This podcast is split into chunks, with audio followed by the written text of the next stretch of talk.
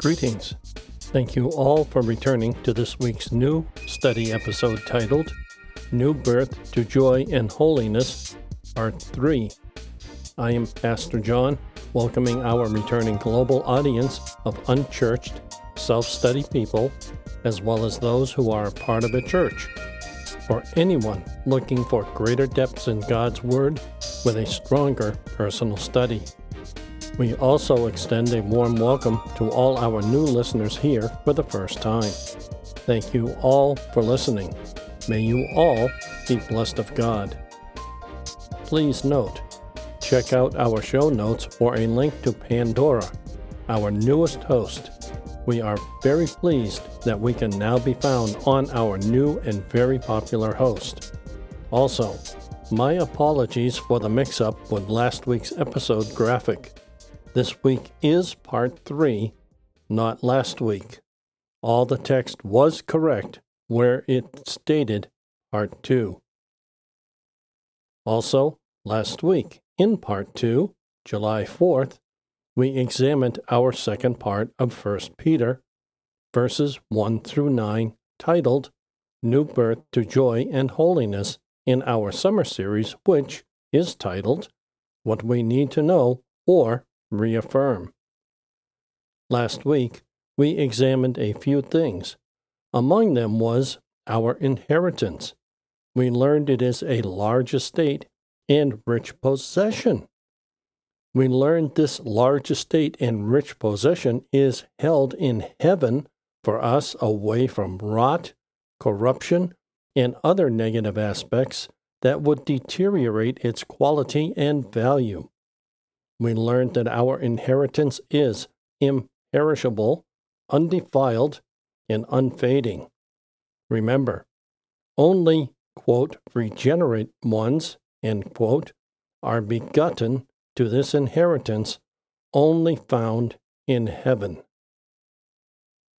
This week, we dig still deeper into the book of 1 Peter, verses 1 through 9, in our last and third part of this examination. We have found a lot already because of the significant depth of this book. As I have said before, this book holds more for us than we can fully examine in our summer series. So, don't be afraid of digging even deeper on your own. This week, starting in verse 3, our scripture reads Blessed be the God and Father of our Lord Jesus Christ. By his great mercy, he gave us new birth into a living hope through the resurrection of Jesus Christ from the dead, that is, into an inheritance imperishable, undefiled, and unfading. It is reserved in heaven for you, who by God's power are protected through faith for a salvation ready to be revealed in the last time. This brings you great joy, although you may have to suffer for a short time in various trials. Such trials show the proven character of your faith, which is much more valuable than gold, gold that is tested by fire, even though it is passing away and will bring praise and glory and honor when Jesus Christ is revealed. You have not seen him, but you love him. You do not see him now, but you believe in him, and so you rejoice with an indescribable and glorious joy, because you are attaining the goal of your faith, the salvation of your souls. 1 John chapter 1 verses 3 through 9. We will look at verse 6 through 9. I read verses 3 through 5 as they are the reasoning for the opening in verse 6, which said, This brings you great joy, comma. We will examine the Bible text after that comma. Verses 6 through 9 seem a bit confusing because they speak of great joy, then suffering various trials, then it says these trials show proven character of your faith, which is more valuable than gold, that even though tested by fire, is nonetheless passing away. How does that work?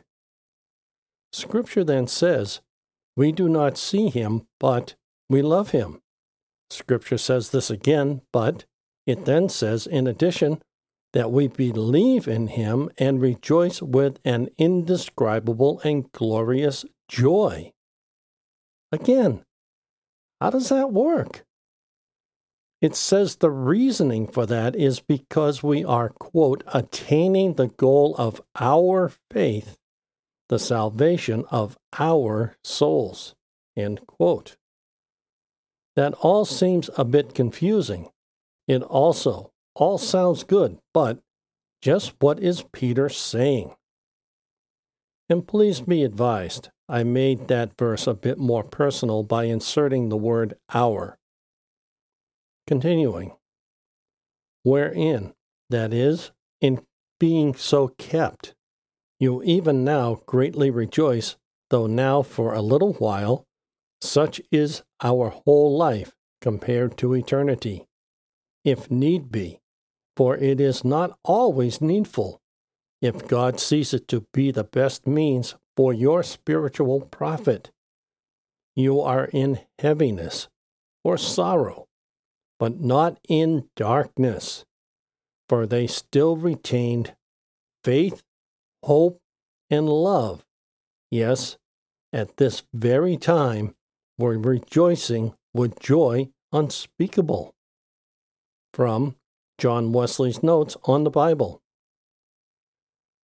How is it that a person can be both in a heaviness or sorrow and yet rejoice with joy unspeakable? This challenges the modern mind since it seems contradictory.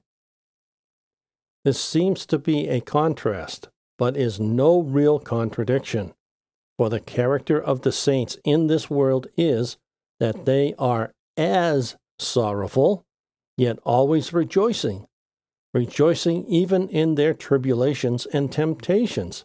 Yes, for them, and on account of them, in some respects, which in others make them sorrowful and heavy, or heavy with sorrow. The cause of this heaviness is not only indwelling corruptions, the hidings of God's face, and the temptations of Satan, but afflictions and persecutions, which are here meant by, quote, manifold temptations, end quote, for not the temptations or to sin are here intended, but the temptations with which God tempts and tries his people. So he sometimes does by calling them to hard service to do things difficult and disagreeable to flesh and blood, in which way he tempted Abraham, and by laying afflictions or suffering afflictions to come upon them, by which he tried Job, and by permitting wicked men to reproach and persecute them, and to injure them in their characters, persons, and properties, and which was the case of the primitive Christians and has been more or less the case of the saints ever since. From the New John Gill's exposition of the entire Bible. That gives us better definition of how one can be both sorrowful and at the same time rejoice with joy unspeakable. An important thing that should be noted is that by being reproached, tempted, suffering afflictions, persecuted, injured in character, person, and property, by this we know we are in God's instructive hand. While that may seem harsh, it is how we learn if we are willing to learn. We know He is at work in our life, perfecting us for our eternal home, given our imperfect state of our salvation in Christ. God only sees us perfect and fully redeemed. However, for us, it is a bit of a long road to the fullness of our perfection and complete salvation. While those in the state of true salvation are moving toward this, God has deemed it a road of learning to be what we would have been if man had not fallen in the first place with Adam and Eve. This also shows our temptations, afflictions, and persecutions come from two sources from God, which does not inflict harm on God's people because it is more in tune with what we today call testing or teaching. These same temptations, afflictions, and persecutions coming on us with the intent of harming us are from Satan. Our human problem is knowing the difference of how our temptations, afflictions, and persecutions are brought upon us, since either way, they are difficult. It is also difficult for us to know whether God has allowed them in our life, like He did with Job, for example, for testing and teaching. Otherwise, they come by Satan for harmful results and pulling us away from our faith in Christ. This is despite the fact that even God allowed temptations, afflictions, and persecutions can also cause us to fail. This is why this is a complex issue to navigate because our ability to discern who is the source of our temptations, afflictions, and persecutions is very difficult for us modern day people to discern. If we are truly saved, in either case, we can repent, be fully forgiven, and move on with our lives. Frequently, here in the northeastern part of America, we are taught that all negative things are only brought upon us by Satan. Some of these negative events are not even thought of as coming from God with his permission, as they did with Job. No thought is given to the notion that maybe they could be brought upon us by God for rearing, teaching, and upbringing to mature our faith in Christ. This is where we modern people find a contradiction that really does not exist. It also is contradictory to the modern man or woman that one can be sorrowful while being in unspeakable joy. Yet, if we see our trials, temptations, afflictions, and persecutions as God working in our life to perfect us, then the contradiction begins to disappear. We understand things and God better. Such exercises are called from the quality of them, temptations or trials, because they try the hearts, principles, and graces of them that believe, and particularly their faith hereafter mentioned. And from the quantity of them, they are said to be various. They are of different sorts, as reproach, imprisonment, loss of goods, and death itself in diverse shapes and are more or less at different times and ages, and are exercised on various persons, and are sometimes very heavy and grievous to be borne, and cause great heaviness and sorrow of heart.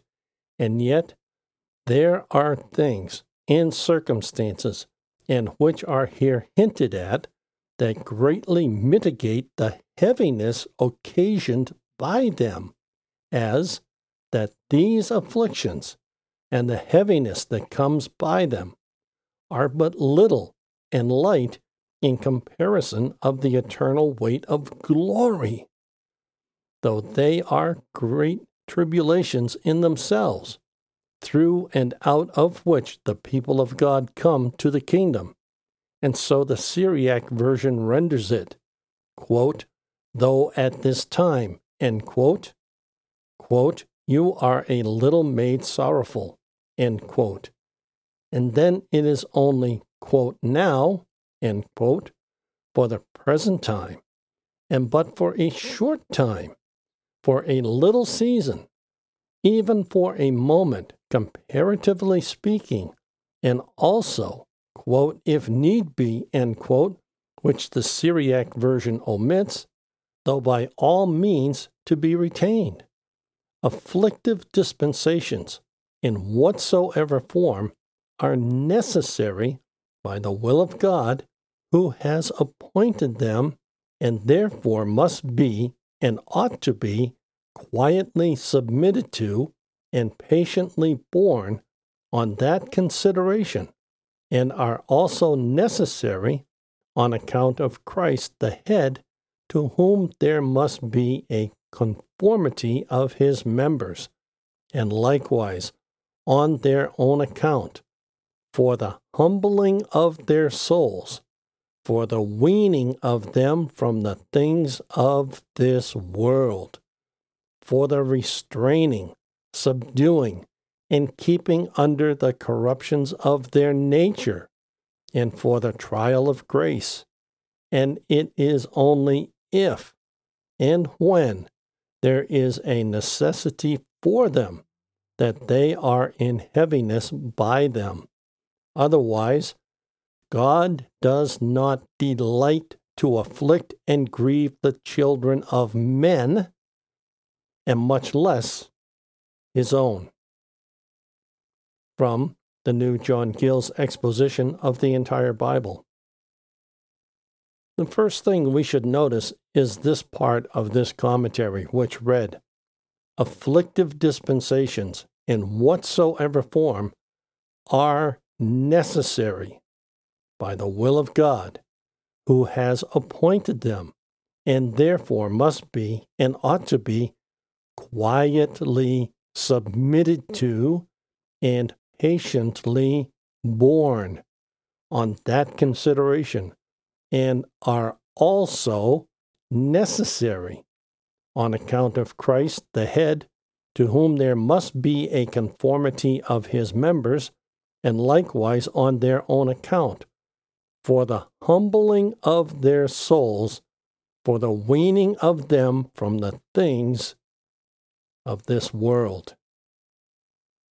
We can see that afflictive dispensations, trials, and even temptations are necessary. Clearly, there is no wiggle room in that statement as it is very definitive.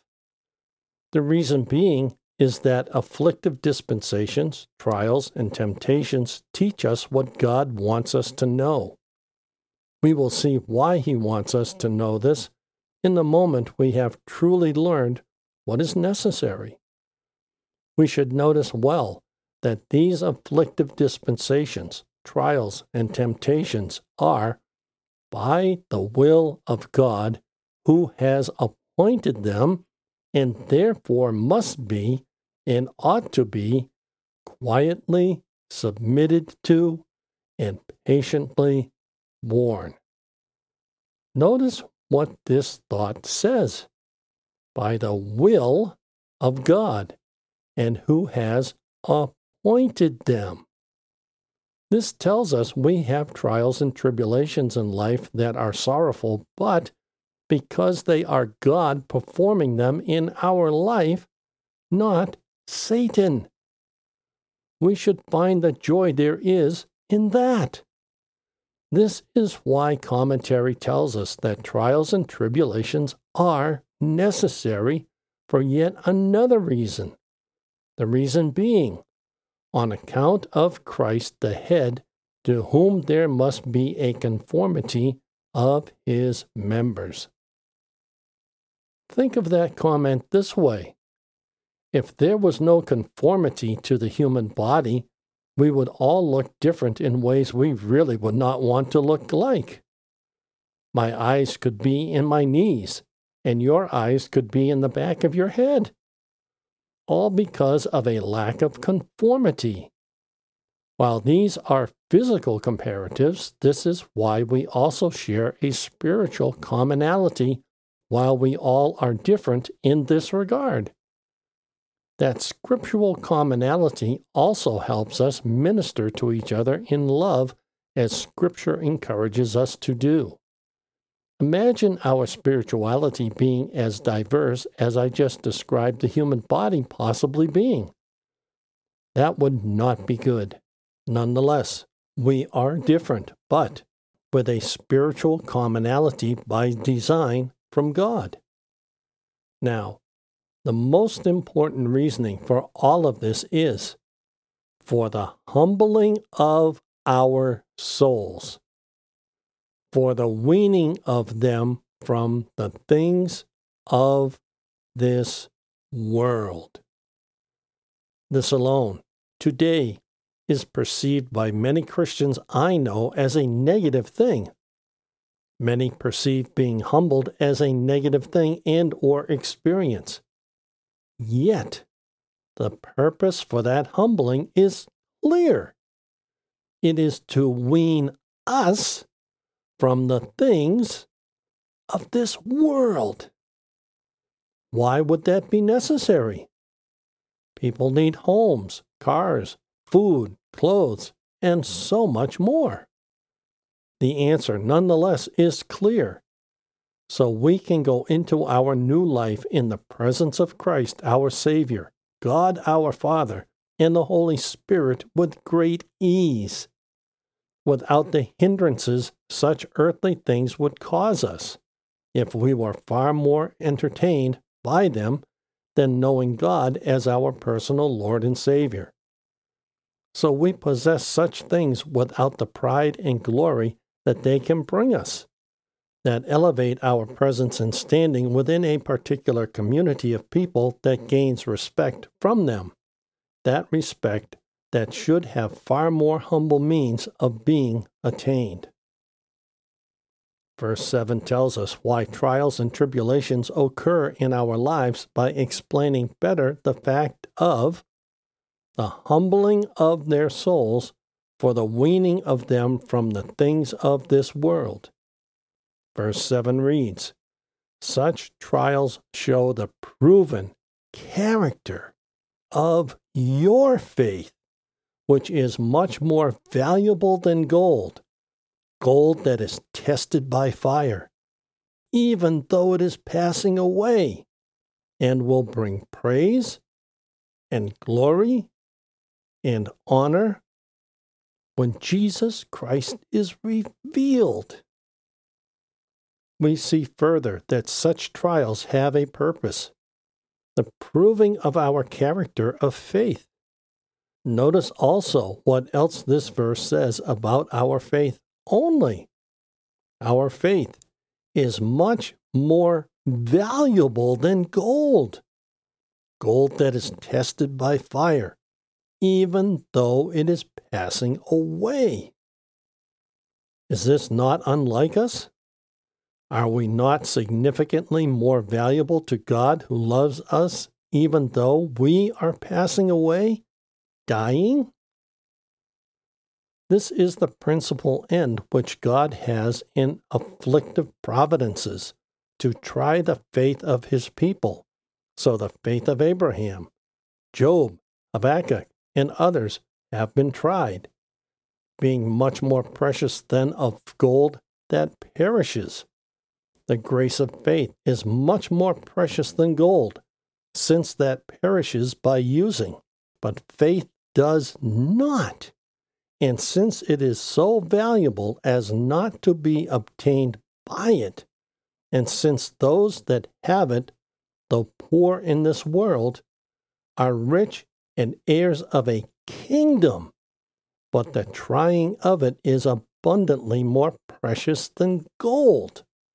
For not only as gold being tried in the fire is purged from its dross, and is proved to be genuine and shines the brighter, so faith, being tried in the fire of afflictions, is purged from unbelief, and the believer is purged from his dross, her dross, and tin, and their iniquity is purged, and the fruit of all is to take away sin and he is tried and proved to be a true believer, and his faith shines the more illustriously as in the above instances. Yes, the very trying of it has an influence on other graces for great usefulness, for the trying of faith works patience, and that experience, and that hope from the new John Gill's exposition of the entire Bible. notice what commentary said. The grace of faith is much more precious than gold, since that perishes by using, but faith does not. And since it is so valuable as not to be obtained by it, and since those that have it, though poor in this world, are rich and heirs of a kingdom, but the trying of it is abundantly more precious than gold. The way this happens is faith being tried in the fire of afflictions is purged from unbelief, and the believer is purged from his dross and tin, and his iniquity is purged, and the fruit of all is to take away sin. And he is tried and proved to be a true believer, and his faith shines the more illustriously. Have you met anyone like this? Not that there are perfect people on this earth, because there is not anyone who is perfect. However, there are degrees of what people have accomplished in their salvation with respect to the accomplishments we will one day have to show ourselves worthy in heaven for our heavenly reward, which is another subject for another time. Next week, our next portion of study is titled, You Shall Be Holy Because I Am Holy, Part 1. We will find a very interesting point in Scripture where it says, In regard to the things now announced to you through those who proclaimed the gospel to you by the Holy Spirit sent from heaven, things angels long to catch a glimpse of. End quote that suggests our work here in Christ is something that angels long to catch a glimpse of. Why do they not participate in our work? That answer may elude us, but we will attempt to find that answer next week. Play or download next week's episode in our summer series. You shall be holy because I am holy, Part 1 from one of our podcast hosts, or follow direct links to these platforms on our website under the podcast menu item. All Bible quotes without a citation are from the New English Translation Free Version. Also, please check out our show notes for links to our website and other information you may want to know. This study podcast is a wholly self funded outreach presented by the Church of the Unchurched, currently an all electronic Boston based outreach uniting the community of lost, searching, lonely, and forgotten in Christ. We greatly appreciate serving our international audience. God bless you all. If you are visiting for the first time, welcome. We look forward to the return of all our faithful listeners and new listeners. Thank you all so much. Please share our podcast with family, friends, and others you believe would find it a blessing. If you are unsaved, we truly hope you find God as well as receiving Him as Lord and Savior of your life. Please find a short link to our episode titled How to Be Saved at the bottom of any episode description. To learn more about us and who we are, give our episode titled introduction, about us, who we are, a listen. In that episode, you will learn more about us, who we are reaching out to, our mission, vision, ministry, and more. Again, a short link to this episode is found at the bottom of any episode description. If you go to our internet homepage under the podcast menu item, you can find many popular podcast platforms we are found on. So, you should be able to find us on a platform you like. We refresh all our feeds with every weekly episode upload on Sundays, U.S. East Coast time zone. These sites update our feed within 24 hours of our refresh or less. Our website is located at this internet address unchurched.site123.com dot m e. Now may our Lord Jesus Christ Himself and God our Father, who loved us and by grace gave us eternal comfort and good hope, encourage your hearts and strengthen you in every good thing you do or say. Until next week, this is Pastor John for the Church of the Unchurched.